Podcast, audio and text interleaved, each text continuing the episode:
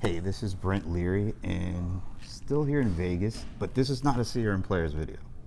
Well, CRM Playaz would have gotten a lot better looking if it were a CRM. not that Paul is not good looking, but anyway, I'm here still at Oracle MCX with Ginger Conlon, the U.S. editor for The Drum, and a longtime friend. I knew her before she was playing with drums. But anyway, thanks for joining me. Thank you, Brent. This is the, I love the, the on the fly uh, interview Yeah. or conversation because I'm going to ask you questions too. Oh, so you're going to turn the tables. Okay. Well, that's okay. That's what I do. That's exactly what you do. Matter of fact, I have a big question that you are asking a few people Yes. around a really interesting digital marketing topic because uh, that's kind of what you do, right?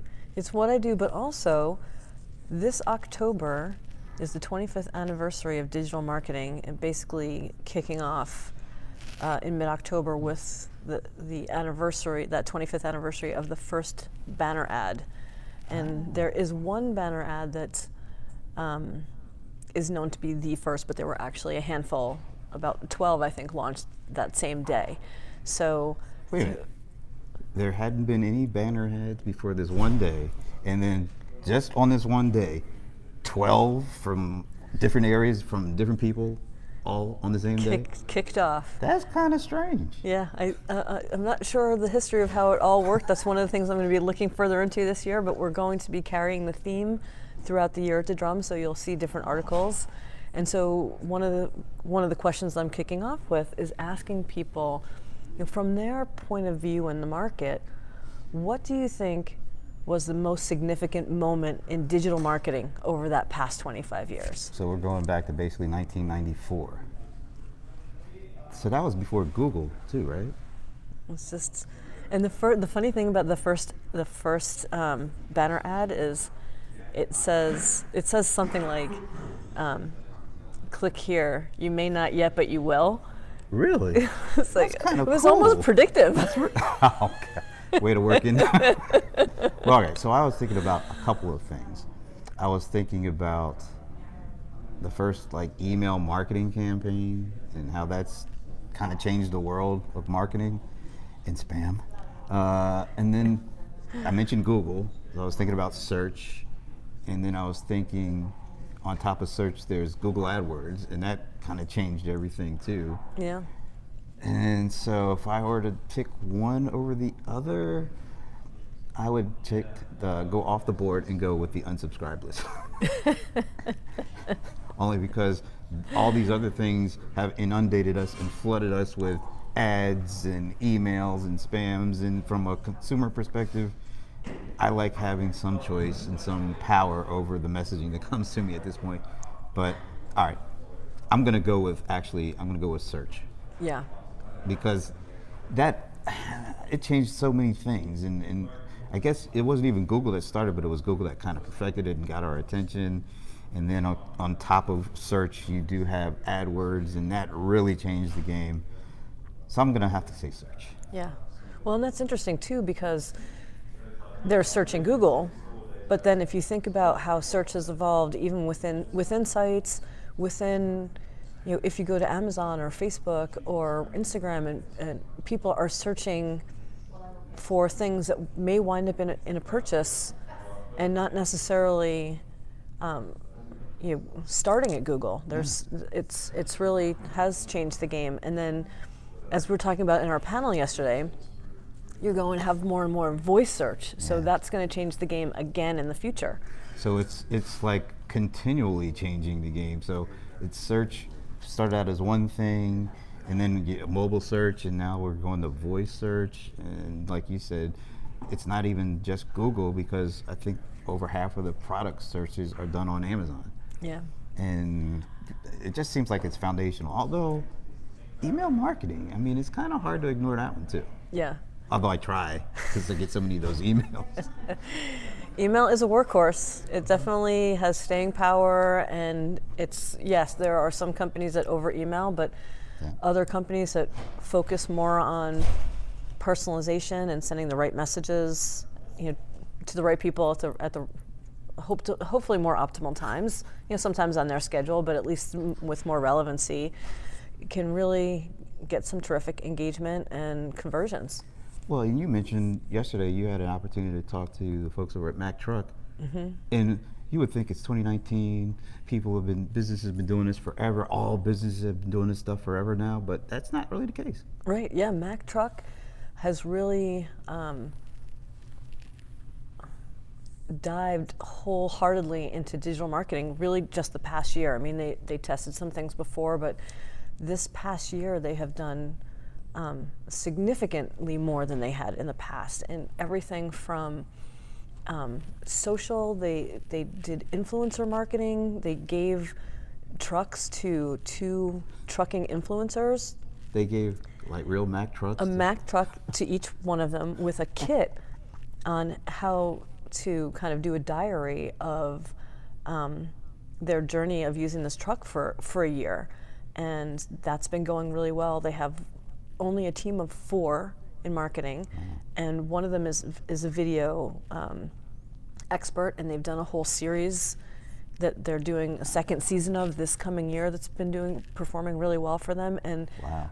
the um, what the head of marketing there was saying is that he loves it because as much as he you know loves the traditional print and things like that he can really see how digital goes right to the pipeline and he feels like he should be accountable for helping to sell Mack, Mack trucks by you know getting into the pipeline for them to give sales over to their you know sales ready leads over to their dealers Yeah.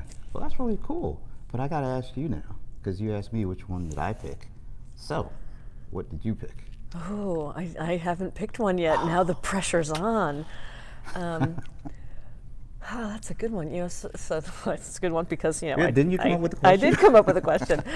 um, the, yeah, you're you're kind of spoiled for choice because um, just the the the access to information that we have now Mm. um, in in real time has been has changed the game for business and put so much pressure on business as well to um, Yeah.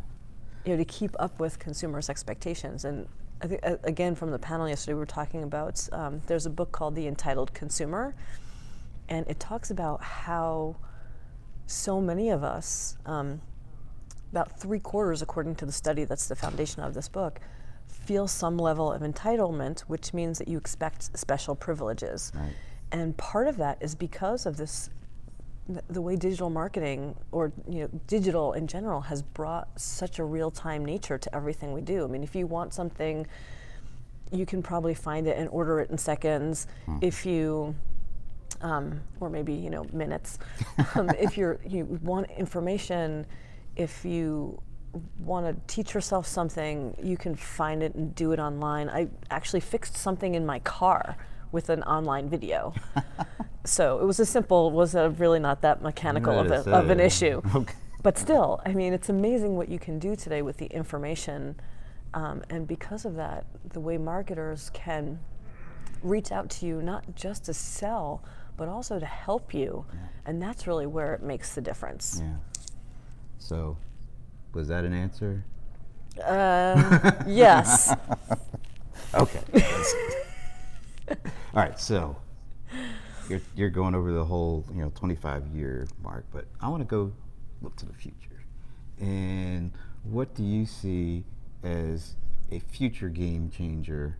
Uh, whether it's you, know, you mentioned the word predictive, and and you know one of the things that came out of the conference uh, was around CX Unity, being able to take all this data and aggregate it and find insights and do something with it. Uh, we just talked about video, um, mobile, augmented reality. I mean, there's a ton of stuff that is out there, but which of any of those, or maybe something else, is going to be a big, big, big game changer over the next decade or 25 years or whatever? I have to say, um, so I'm all about the data. Um, so I'm going to have to say mach- machine learning slash AI, right? Because what marketers can learn and predict using that technology. I mean, it's already established. There are companies that, that use it and use it fairly well, but once more companies do more with it, um, especially you know as they kind of weave it into their their systems, I think what marketing will be capable of will be amazing on the one hand, and on the other hand, marketers re- will really need to have policies in place to respect privacy and um, you know it's going to be a situation of what you can do versus what you should do because of the amazing things that machine learning and AI can bring us. You mentioned, uh, I don't know what the phrase was yesterday. It was like creepiness to Oh, like the cool creepy factor. Yeah, that's it. Yeah, you, it, it's good to be cool, but you don't want to cross the line and be creepy. yes. And it seems like it's so easy, and it's getting easier to cross that line. It is absolutely. So, what's yours in 25, uh, next 25 years that you think is going to be the big impact? Something that helps the Rams win the Super Bowl. I don't know. Hey, that might be data too. You know, knowing right. which players to bring on. Yeah, you well, that's the whole sabermetrics thing. Look, if it No gets me a championship, I don't care. if, it, if I have to get a lot of emails and that somehow translates into a championship, okay. it could be the the customer experience, whether you're you know at the game or watching the game from afar, and the team is using data to keep up with its fans. That's that could be something. That's cool too. I, yeah, I, you know, when you think about the last 25 years, could anyone in 1994 predict what was going to make this big game change over the past 25 years? So I find it difficult to even put a real serious guess out there about that. Um, I'm just going to say, you know, whatever. Wait and see. Wait, and see what the technology Oh, brings us. I hope I'm still around there. Anyway, so uh, where can people learn more about what you do at the Drum? Uh, thedrum.com. It's chock full of information about marketing. Chock full. I like that. Mm-hmm. All right. Well, thanks for having me on and talking about this question. And when is uh, when are we going to start seeing some of these answers coming out? In the next couple of weeks. Cool. And I know a couple of people that are going to be getting some those answers in, so that'd be cool. Yes, absolutely. Thanks, Brent.